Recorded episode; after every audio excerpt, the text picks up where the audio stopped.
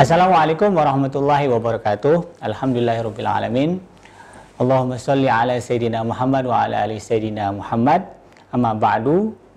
Apa kabar sahabat iDream semuanya? Mudah-mudahan semuanya berada dalam keadaan sehat walafiat, berada dalam naungan, perlindungan serta keberkahan dari Allah Subhanahu wa taala.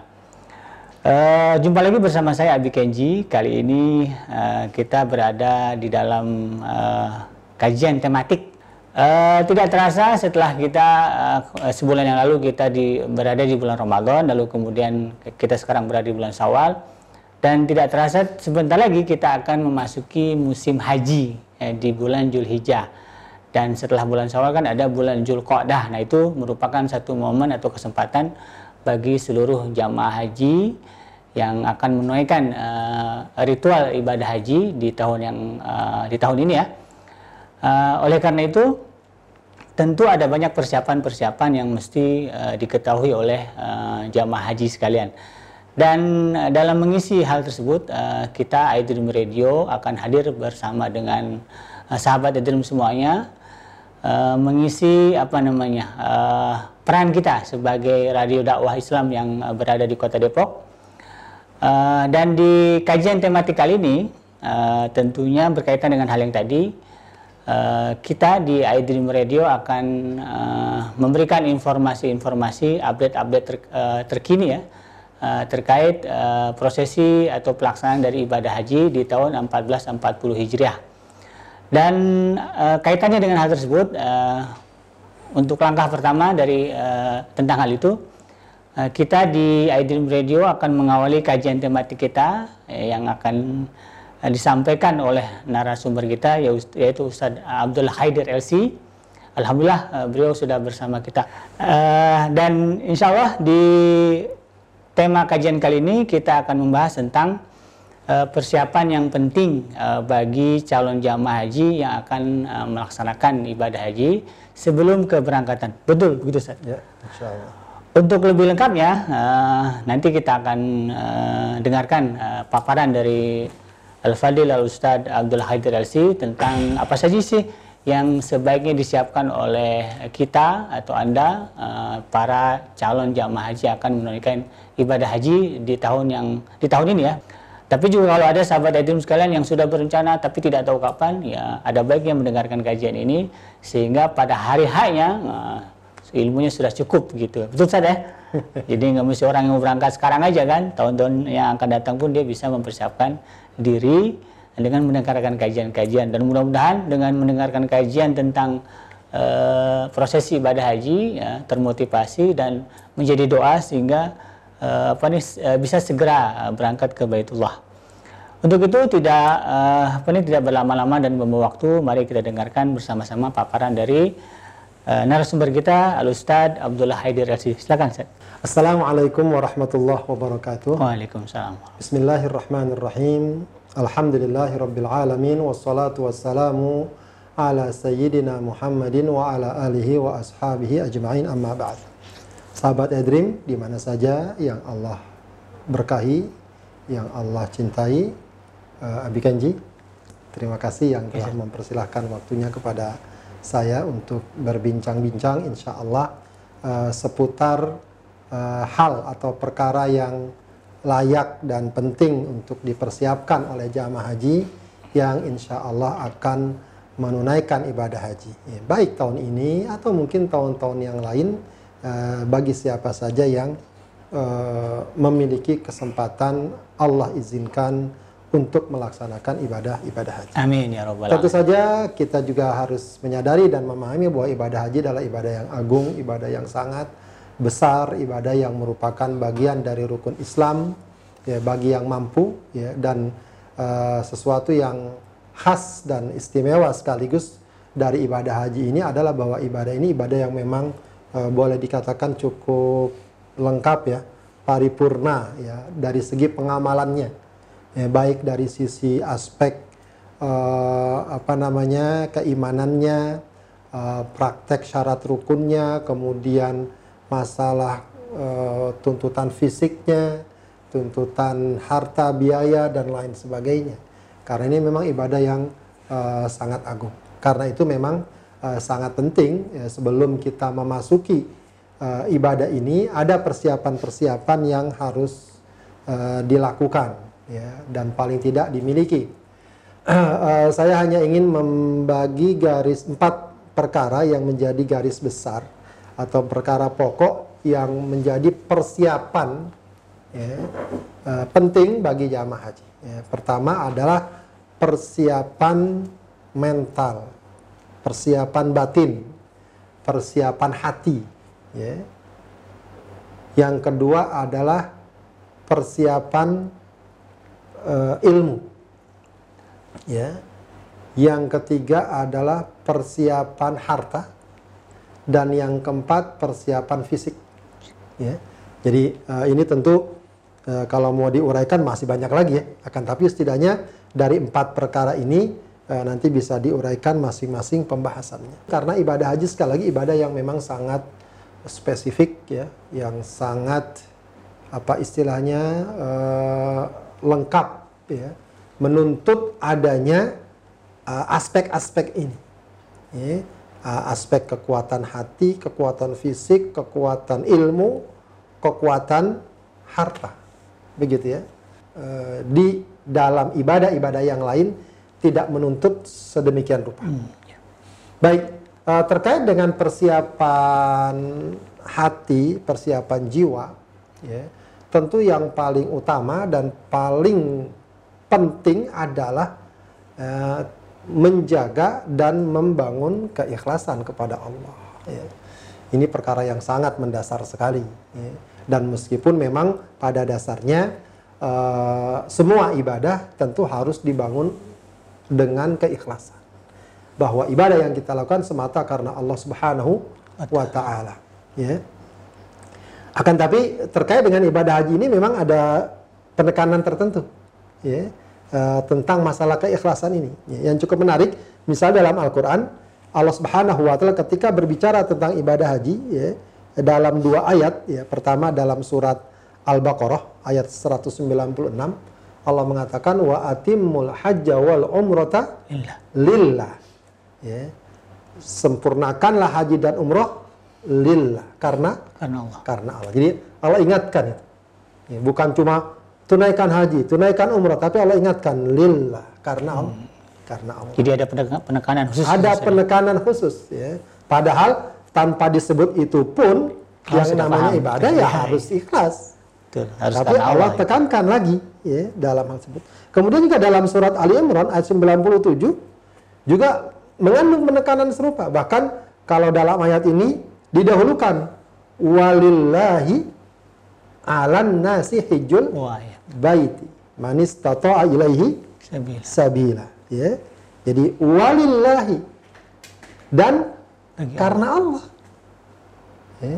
'Alan nasi wajib bagi manusia hajjul baiti menunaikan ibadah haji. Ya. Siapa yang mampu, bagi siapa yang mampu. Jadi bagi siapa yang mampu harus pergi haji. Tapi ingat, pergi haji karena siapa? Untuk siapa? Untuk Allah. Nah ini merupakan satu hal yang cukup penting ya. Meskipun kadang-kadang ya pasti secara umum orang umumnya awalnya perginya tentu karena Allah. Tapi bukan tidak tertutup kemungkinan ya, apalagi ibadah haji ini memang kalau dilihat dari sisi prestis di tengah masyarakat ya, status sosialnya akan berbeda, namanya bertambah, jadi namanya ada bertambah ada hanya orang kalau sholat ya biasalah orang sholat puasa biasa, tapi orang pergi haji masih muda udah pergi haji ya, dia mau udah pergi haji berarti dia ya begini gitu ya. Ada semacam status sosial yang meningkat begitu ya. Meskipun orang nggak minta, ya, tapi paling tidak status sosial itu ada. Nah ini kalau kurang dijaga suasana hati kita maka akan rawan. Ya. Sebab kalau orang sudah tidak ikhlas ya sudah. Ya apapun amal yang dia lakukan sebesar apapun ya tidak ada nilainya di sisi Allah Subhanahu wa Ta'ala. Ya, makanya dalam satu riwayat Rasulullah SAW ketika bertalbiyah ya, berihram itu mempertegas labbaik Allahumma labbaik labbaik la riya'a wa la sum'ah. tidak ada riya, tidak ada sum'ah. Ya. Jadi bukan semat ibadah haji ini bukan untuk mendapat status sosial, bukan untuk tujuan-tujuan lain di dunia dan lain sebagainya. Kemudian perkara lain yang penting dari segi kesiapan jiwa, kesiapan mental, penting bagi tentu saja bagi jamaah haji untuk menjaga apa misalnya kesabaran. Ya. Jadi yang namanya ibadah haji itu ya mau tidak mau harus sabar, ya, harus sabar. Ya. Apalagi yang namanya di negeri orang, ketemu berbagai macam manusia dengan berbagai macam fisikalnya, dari mana, dan kemudian suasana juga begitu, mungkin udaranya panas, sesak, desak-desakan, harus sering antri, ya mau tidak mau harus banyak membawa kesabaran. Jadi kalau kita di sini saja, di kampung kita saja, sering kita ditutup bersabar, apalagi di kampung orang, ya. Dengan suasana seperti itu, maka dari sekarang sebelum berangkat, ya, harus sudah sadar, ya, bahwa nanti saya memang harus banyak-banyak membawa dan menyiapkan kesabaran dalam diri kita. Semuanya serba antri kali Ustaz ya? Oh iya, semua serba antri. Mau wudu antri, mau buang air antri, mau makan antri, kadang mau jalan antri. Banyak perkara-perkara lain yang kalau dari awal tidak kita sadari, itu akan sangat mudah memancing emosi dan lain sebagainya. Kemudian juga penting bagi jamaah haji juga untuk membawa suasana hati yang lapang, hati yang tawadhu, ya, jangan bawa kesombongan ke sana, jangan bawa keangkuhan, walau mungkin dia orang yang berpangkat, orang yang kaya dan lain sebagainya. Salah satu substansi dan nilai ajaran ibadah haji itu adalah kita dihadapkan pada satu fakta bahwa kita ini semuanya tak lebih merupakan hamba Allah, ya, yang sama. Makanya dalam ibadah haji itu diajarkan jamaah memakai pakaian yang sama, ke tempat yang sama, berkumpul di tempat yang sama, ya. Meskipun tentu nanti yang namanya ibadah haji ada haji plus, ada haji oena biasa segala macam, tapi jangan sampai hal itu kemudian membuat kita oh saya lebih hebat, saya lebih dan lain sebagainya. Ya, jangan bawa keangkuhan dan kesombongan, ya, ke tanah suci. Kalau lihat ada orang-orang dengan segala macamnya, maka kita lihat mereka sebagai hamba Allah yang sama seperti kita, bahkan bagusnya saling menghormati, menyayangi dan seterusnya.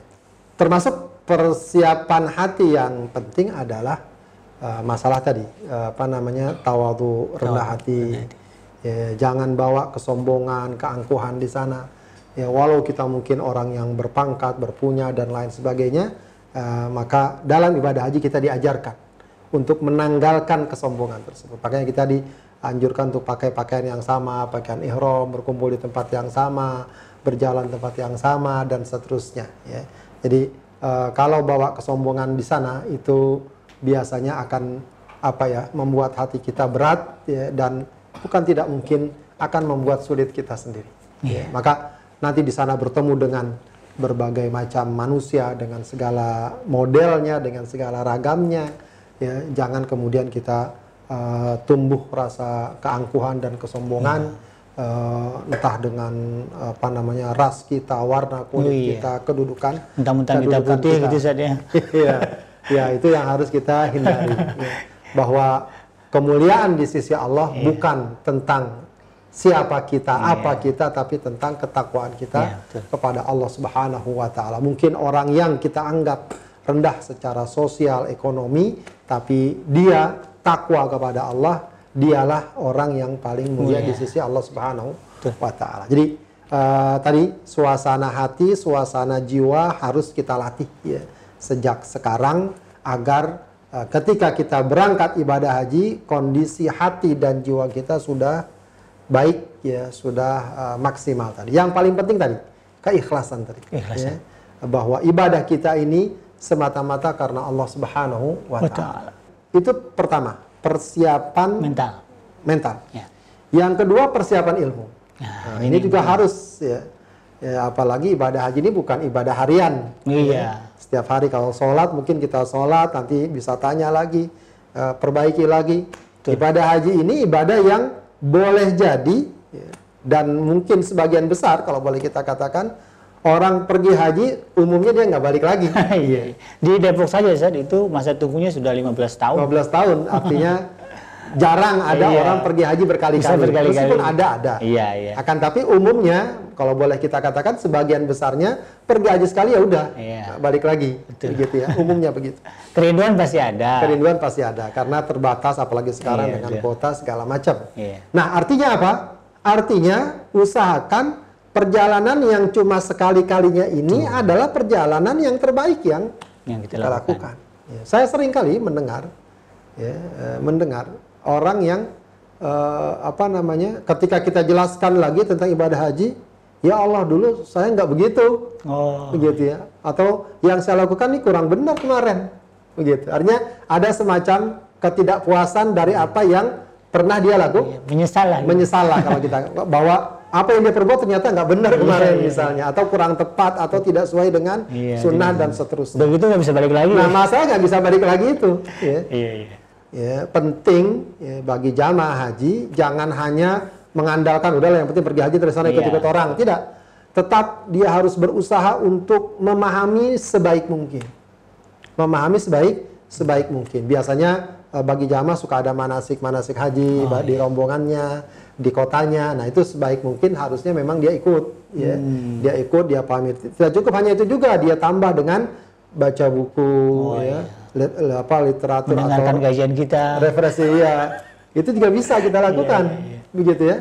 Bisa kita lakukan. I Dream Radio. Ah, nanti I Dream Radio juga insya Allah programnya akan sedapat mungkin mendampingi jamaah haji tentu lewat radio. Betul. Kita akan berusaha nanti pada hari-hari haknya, sehari demi sehari kita coba membahas, menjelaskan tentang haji.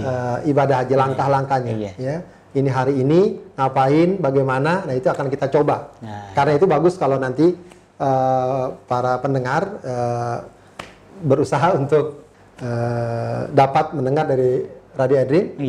Kalaupun memang tentu di sana tidak bisa dari dari channel, bisa dengan streaming ya.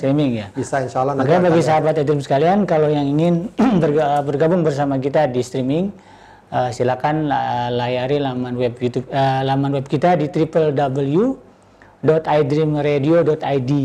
Atau mungkin bagi yang mereka ingin menggunakan handphone yang mendengarkan siaran-siaran di I Dream Radio, silakan download aplikasi Android kita di Play Store ya. Ketik saja di kolom search-nya I Dream Radio, nanti akan muncul, tinggal di-download dan diinstal. Jadi selagi ada baterai, cukup baterainya gitu ya. Ada pulsa dan kuotanya.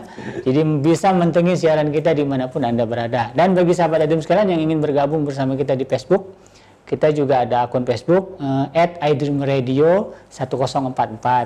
Nah, sedangkan bagi muda-mudi ya, mereka yang berjiwa muda lebih senang berinstagram ria.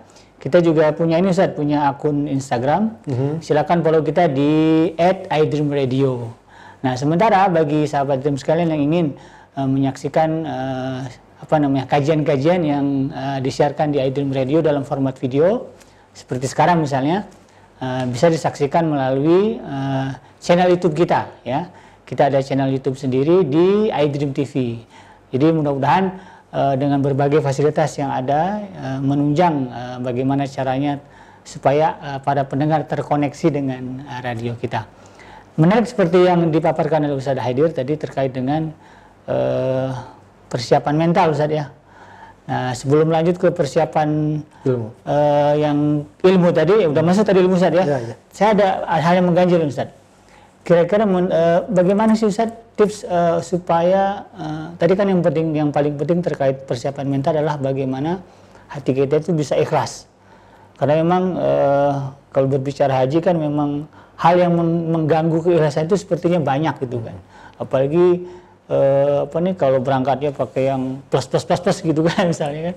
Itu kadang-kadang bisa jadi juga merupakan satu sisi di mana bisa mengurangi kadar keikhlasan kita. Bagaimana menurut Ustadz tips ya bagi sahabat I Dream supaya bisa membangun keikhlasan sedemikian rupa Ustadz? Ya, perkara ikhlas ini memang kalau boleh dikatakan gampang-gampang susah, susah-susah gampang. Gampang-gampang saya gampang sebenarnya. Yang penting hati kita ikhlas, selesai. Cuma susah juga gitu ya. Kadang-kadang ujiannya godaannya ada saja. susah-susah gampang ya tadi susah, tapi kalau orang mau sih ya gampang saja. Iya. Yang penting memang yang paling utama tentu kesadaran bahwa ya tinggal kita ini aja bikin satu pertanyaan, untuk apa dan karena apa engkau pergi haji? Oh, ya. Itu poinnya. Ustaz. Itu saja. Ya. Jadi kita tanyalah diri kita, kenapa kamu pergi haji? Itu saja. Wah, kalau nggak pergi haji nggak enak sama orang diomongin. Nah, itu repot kan? Iya. Duit banyak. Nah, gitu, berarti kok nggak pergi haji? Nah, jangan. Nah, itu kalau ada kayak gitu, meskipun juga bisa saja ada manusiawi ya. Iya. Nah, itu harus segera perbaiki. Oh, iya. Oh, kalau saya kalau nggak pergi haji, repot nih ntar di masyarakat. Nggak jadi tokoh. Nggak jadi tokoh, gitu ya. Nggak bisa jadi imam masjid, segala macam. Nah, itu yang kayak gitu harus perbaiki. Iya, susah. Untuk apa? Kenapa kamu pergi haji? Saya pergi haji karena memang Allah perintahkan. Ya Allah Subhanahu wa Ta'ala perintahkan khususnya bagi orang yang mampu, maka saya pergi haji semata karena Allah Subhanahu wa Ta'ala. Nah, tentu saja perkara orang pergi haji punya fasilitas yang bagus, yang mewah, itu juga bukan standar haji ikhlas atau tidak. Ya, jadi bukan berarti kalau hajinya mewah nggak ikhlas, ya tidak juga. Atau hajinya nggak mewah lalu ikhlas, itu masalah hati juga. Ya, jadi kalaupun akhirnya memang kita pilih rombongan, katakan kelompok yang kita anggap dapat fasilitas yang baik, ya tentu itu semua kita niatkan agar kita dapat beribadah maksimal. Yeah, ya, dan juga tanpa perlu kita melihat, memandang orang dengan rendah, atau mungkin menyepelekan, merendahkan orang lain, tidak perlu. Ya, karena masing-masing orang tentu punya kemampuan masing-masing. Okay. Dan yang namanya ikhlas memang harus selalu dijaga. Diingatkan terus, diingatkan lagi, diingatkan lagi. Sekarang kita ikhlas, besok kita jaga lagi. Kadang-kadang terbetik rasa tertentu, segera kita perbaiki. Kita perbaiki semuanya karena jadi memang harus terus kita pantau ya, kualitas atau motivasi dari ibadah kita, begitu ya. Yep. Jadi seperti kita katakan tadi bahwa ibadah haji ini cuma sekali umumnya orang. Maka usahakan yang sekali ini adalah yang terbaik yang dapat kita lakukan. Betul. Nah, bagaimana caranya? Ya tidak mau tidak, ya tidak bisa tidak. Kita harus betul-betul memahaminya sebaik mungkin. Ya. Makanya dikenal dengan Islam manasik haji, yaitu bagaimana kita belajar tentang tata cara kaifiyat haji yang benar. Yeah. Ya. Yang benar tentu sesuai dengan ajaran Allah dan Rasulnya, tentu saja lewat para ulama atau orang-orang yang kita kenal baik iman Islamnya, ilmunya, ya. Maka sekali lagi kalau memang ada manasik haji bagus diikuti dengan baik, dengan seksama, tambah lagi dengan mencari referensi yang bagus, ya, yang benar, lalu kita baca lagi. Kalau tidak ada yang paham, tanyakan. Sekarang kan gampang banyak tanya. Iya. Ya, kita cari WhatsApp-nya. Ustadz siapa begitu dan ya termasuk juga mungkin di radio ini ya, ada kita nanti kasih saja nomornya ya nanti bisa kirim WhatsApp, nanti bisa ditanyakan ke Ustadz masing-masing. Kebetulan bagi sahabat ilmu sekalian yang ingin memberikan pertanyaan kepada kita melalui nomor WhatsApp bisa disalurkan ke nomor WhatsApp di 0822 988 1044. Jadi segala bentuk pertanyaan dari sahabat ilmu sekalian insya Allah kita akan sampaikan kepada narasumber yang bersangkutan. Jadi kalau nanti bertanya tentang gimana masalah haji, ya, nanti kita akan ajukan kepada Ustadz Abdullah Haidir. Termasuk perkara ilmu dalam ibadah haji ini yang juga lebih yang cukup spesifik dari ibadah haji. Jadi ibadah haji soal ilmu itu bukan masalah teori saja, juga bahkan bukan cuma masalah gerakan dan praktek saja. Ilmu dalam ibadah haji termasuk ilmu tentang medan. Oh, nah, ini sesuatu yang memang hanya ada di ibadah haji, ya.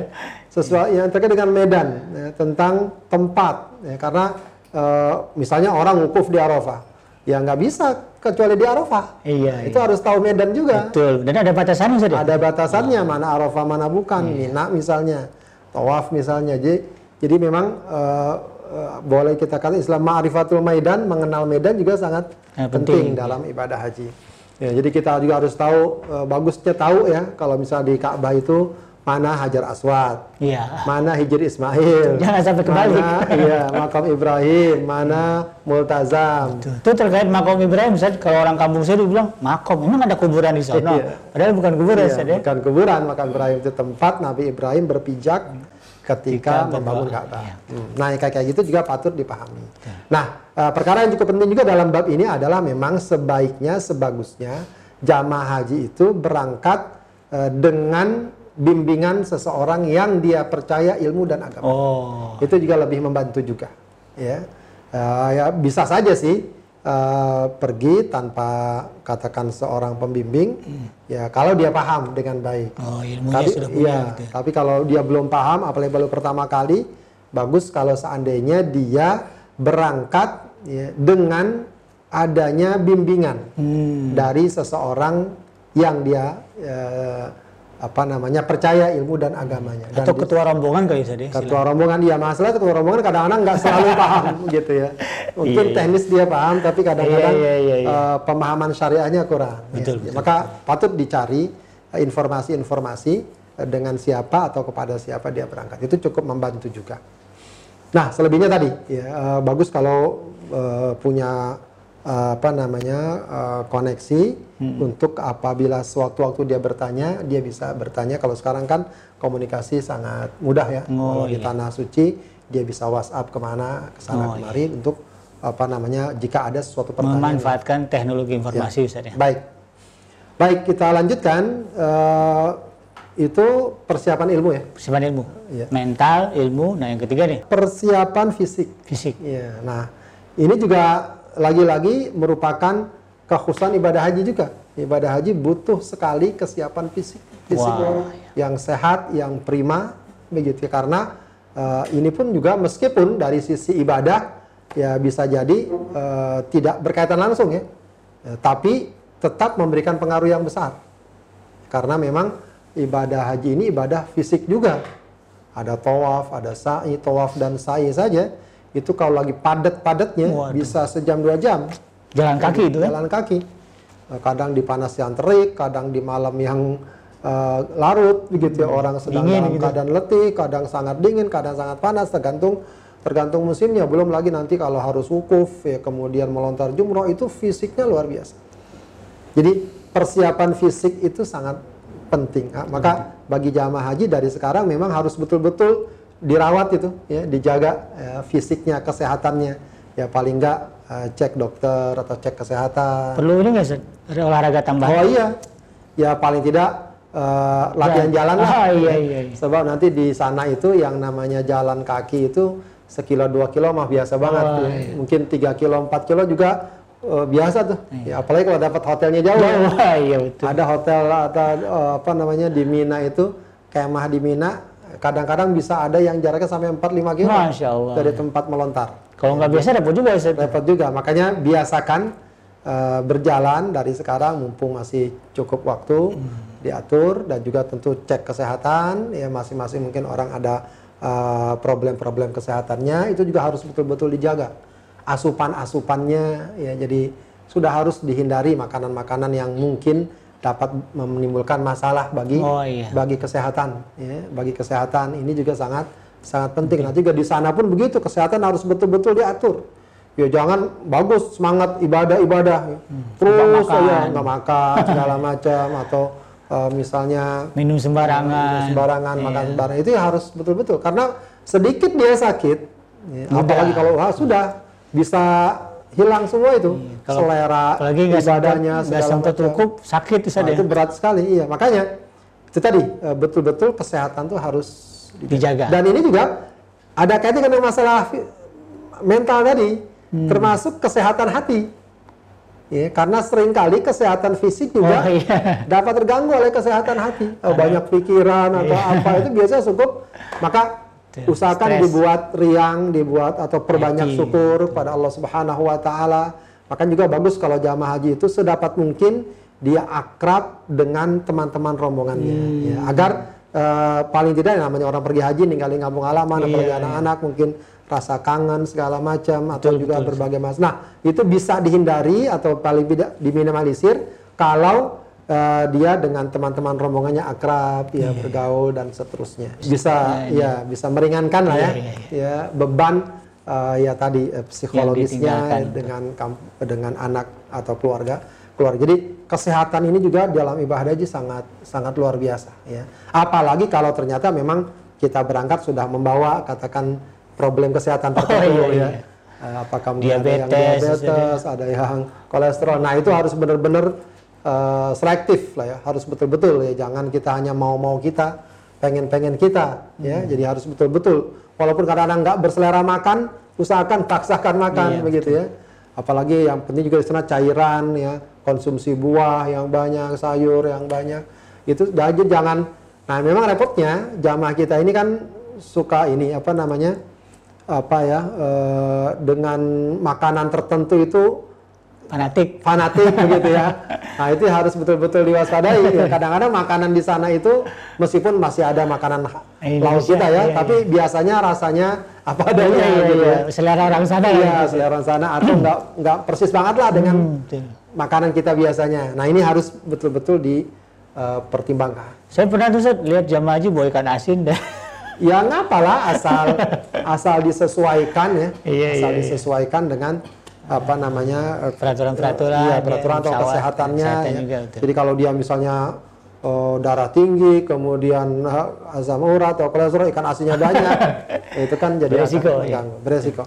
Jadi itu masalah kesehatan. Kesehatan. Jadi paling tidak langkah yang bisa lakukan cek kesehatan, ya, medical check up, terus ya medical check up, terus juga ingat pesan-pesan ya dokter lah ya, apa yang harus lakukan dan seterusnya, apa yang tidak boleh, dan juga biasakan latihan jalan sejak sekarang, termasuk juga mungkin sederhana ya, memilih alas kaki itu juga penting. Itu harus ada. Iya, nggak ini alas kaki yang cocok begitu loh, yang kira-kira kalau kita buat jalan enak. Iya, gitu soalnya kan banyak jalan, iya, jadi jangan kan di sana pakai alas sendal yang ada haknya segala macam itu kan.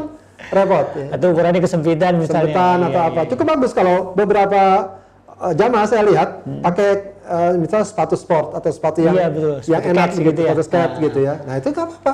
Bagus. Betul. Ya, asal jangan dipakai ketika ihram kalau bagi orang laki. Iya, kan. Ya, jadi enak saja ibu-ibu saya kira nggak masalah. Jadi kalau lagi melontar jumrah itu bawa sepatu skate tuh. Iya, asal jangan dilempar sebetulnya. Iya, jadi itu kesehatan ya. Jadi perkara-perkara yang mungkin sederhana. Kalau untuk orang tua gimana tuh Ustaz? Yang udah sepuh gitu, apakah memungkinkan nggak sih bagi mereka? Ya dalam batas itu kadang-kadang nggak mungkin. Tapi ada ibadah yang misalnya bisa diwakilkan. Kayak jadi sama ritual itu. Ya, atau juga ibadah yang bisa, insya Allah sih bisa ya. Sudah ada misalnya mekanisme atau cara mengatasi orang-orang yang sudah sepuh. Yang sepuh atau orang-orang yang ada kesulitan kesehatan. Tapi tentu saja ya cukup terganggu kan. Yeah. Ya, cukup terganggu. Ada saja insya ada kursi roda, ada apa segala. Ada macam. Orang yang ya, turun. Ada, ya, cuma memang jadi serba terbatas sekali ibadahnya. Jadi gini Ustaz, betul nggak sih ketika ada orang yang berpikir lalu kemudian mengambil kesimpulan ya dari terkait persiapan fisik ini Ustaz. Jadi sebagai ibadah haji itu jangan nunggu tua. Ya, tapi waktu muda misalnya. Betul. Itu betul. Ya. Selagi dia mampu di usia muda segera. Jadi jangan nunggu tua dulu ya, lah gitu ya. Di samping sebenarnya kalau orang memang sudah mampu memang harusnya pergi. jangan nunggu tua, jangan nunggu nanti. Jadi segerakan kata Rasulullah, segeralah beribadah haji. Sebab apa? Kalian nggak tahu apa yang nanti akan kalian hadapi. Betul. Bisa jadi kita tunda setahun 2 tahun ternyata tahun depan ada masalah gitu ya. Jadi selagi mampu mestinya memang sesegera itu dia menunaikan ibadah. Di samping juga tadi semakin dia dalam usia muda, fisiknya lebih kuat, lebih maksimal insya Allah ibadahnya. Iya. Itu betul. Ya. Meskipun memang tidak ada kekhususan ya. Atau larangan bagi orang tua misalnya. Keutamaan pergi haji bagi anak muda. Nggak ada ya. Nah, tapi dari segi faktanya memang lebih baik. Ya. Lebih baik. Itu persiapan. Yang ketiga tentang fisik ya. Dan keempat persiapan harta. Nah, harta ini juga penting ya, karena ibadah haji memang butuh kemampuan harta dan kekuatan harta, bahkan sudah Allah jelaskan juga manis tatwa ilahi sabila ya, atau Rasulullah tegaskan apa namanya kewajiban haji itu terkait dengan kemampuan harta yang mampu untuk menunaikan ibadah haji. Berarti kalau nggak mampu memang nggak wajib. Cuma di sini ada 2 perkara ya masalah kekuatan harta ini. Pertama, kalau mampu jangan pura-pura nggak mampu. Atau dia nggak mau. Ada orang hartanya banyak, dia nggak pergi haji. Dia bilang apa? Oh, nanti saya belum dapat panggilan, saya masih banyak dosa segala macam. Itu semua adalah bisikan setan agar orang tidak melakukan kewajiban. Ya. Dia mau apapun juga, kalau sudah punya kemampuan dia wajib pergi haji. Jadi nggak bisa dikatakan saya belum dapat panggilan, itu alasan saja. Itu bisa nggak sih dijadikan alasan gitu? Saya ini kan haji itu kan dipanggil. Iya.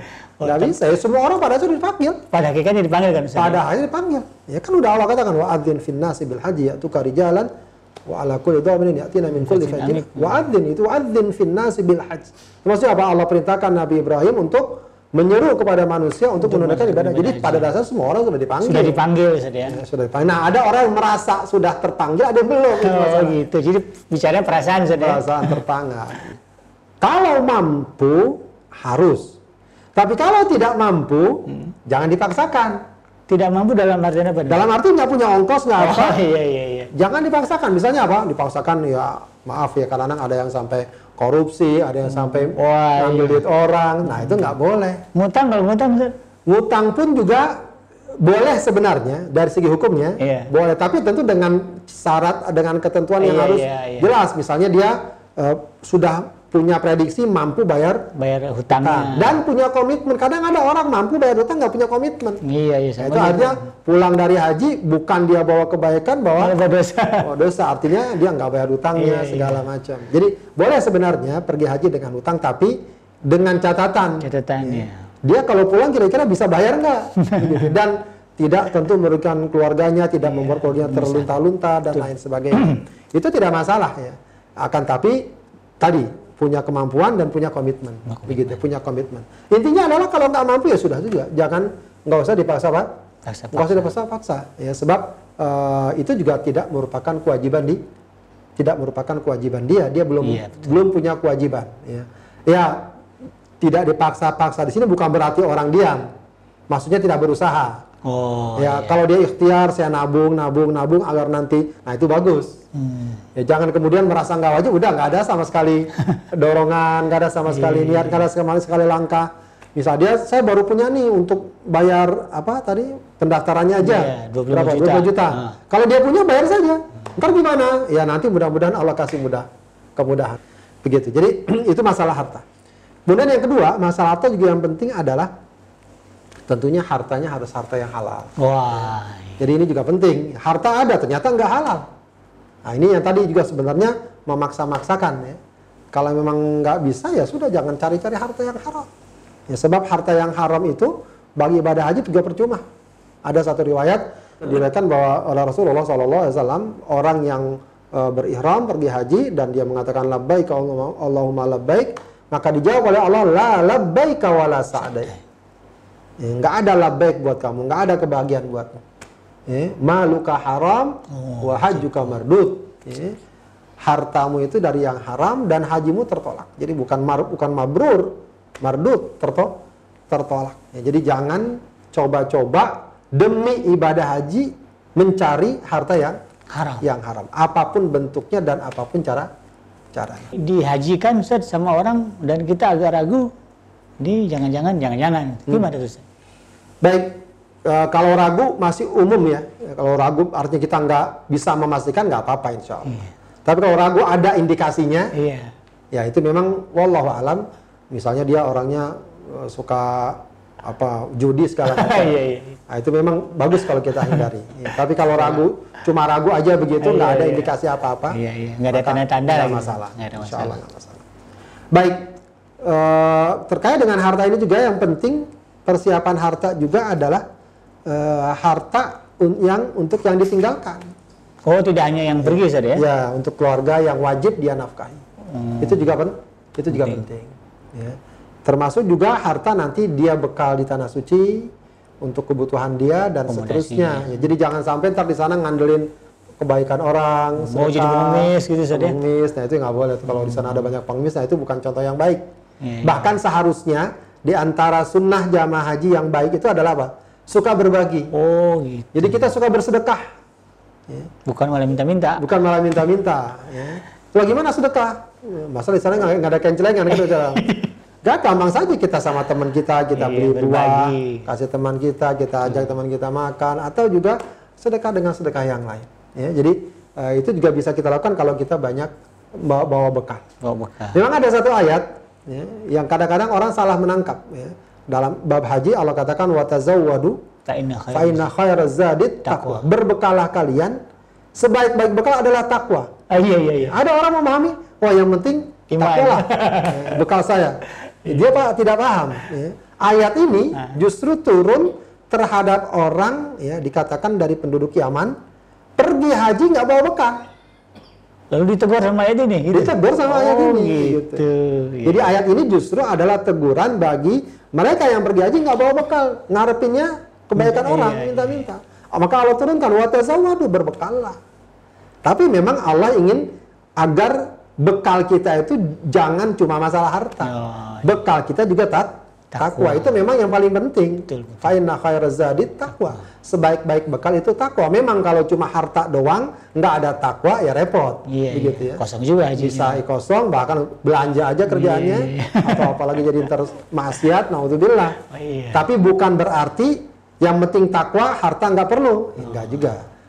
Berbekal yang baik ya, dengan harta yang baik dan juga bawa ketakwaan kita kepada Allah Subhanahu wa Ta'ala. Nah, ini merupakan persiapan-persiapan yang penting ya bagi jamaah haji. Tentu juga tidak harus berlebihan, jor-joran segala macam, tidak. Tapi sewajarnya, secukupnya buat kita di sana ya, dan juga mungkin belanja oleh-oleh buat keluarga. Kalau gini Ustaz, misalnya katakanlah sudah lama menabung gitu kan untuk pergi haji. Ternyata uang yang bekal yang terkumpul hanya untuk diri dia. Lalu kemudian dia bingung nih bagaimana dengan orang yang ditinggalkan. Apakah ada kewajiban dia untuk pergi juga? Atau mungkin keluarga bilang udah pergi aja Pak, kita sih nggak usah dipikirin. Itu gimana? Ya, wallahu alam kalau dibilang ada kewajiban kah? Kalau memang untuk keluarga belum cukup, ya belum ada kewajiban semestinya. Oh, semestinya belum ada kewajiban. Ya, cuma memang kan kalau udah daftar kayak gitu saya. Iya kan. Ya artinya wallahu alam kalau tadi misalnya bisa dia prediksi dia bisa bayar hutang, komitmen, maka dia bisa minta bantuan teman gitu. Minimal untuk keluarganya nanti habis haji kan dia. Pasti ada jalan sebetulnya. Insyaallah ada jalan. Kalau memang niatnya sudah lurus. Ya. Baik, itu saja persiapan bagi jamaah haji. Ya mudah-mudahan jamaah haji kita, saudara-saudara kita dimanapun berada yang hendak melaksanakan ibadah haji tahun ini dan di kesempatan-kesempatan berikutnya Allah Subhanahu wa Ta'ala berikan kemudahan, keselamatan baik sejak berangkat hingga pulang kembali ke tanah air membawa haji yang mabrur. Amin ya rabbal alamin. Itu saja barangkali. Baik, sahabat hadirin sekalian, telah kita dengarkan bersama paparan dari Al-Fadhil Al-Ustadz Abdullah Haidir Lc tentang bagaimana seharusnya setiap jamaah, calon jamaah haji yang ingin menunaikan ibadah haji mempersiapkan dirinya. Di mana tadi kalau kita simpulkan ada 4 hal yang harus disiapkan. Yang pertama persiapan mental, hati. Kemudian yang kedua adalah persiapan fisik, ilmu, kemudian dan juga harta. Mudah-mudahan apa yang sudah dipaparkan oleh Al-Ustadz tadi bisa diambil manfaat oleh kita semuanya. Dan tentunya juga bisa memotivasi kita yang mungkin selama ini belum tergerak untuk pergi haji. Kan ada yang kadang-kadang orang sudah keliling dunia kemana-mana tetapi belum menginjakkan kakinya di tanah suci. Jadi mudah-mudahan ini menjadi wasilah bagi sahabat hadirin sekalian yang sudah memiliki kemampuan untuk pergi haji.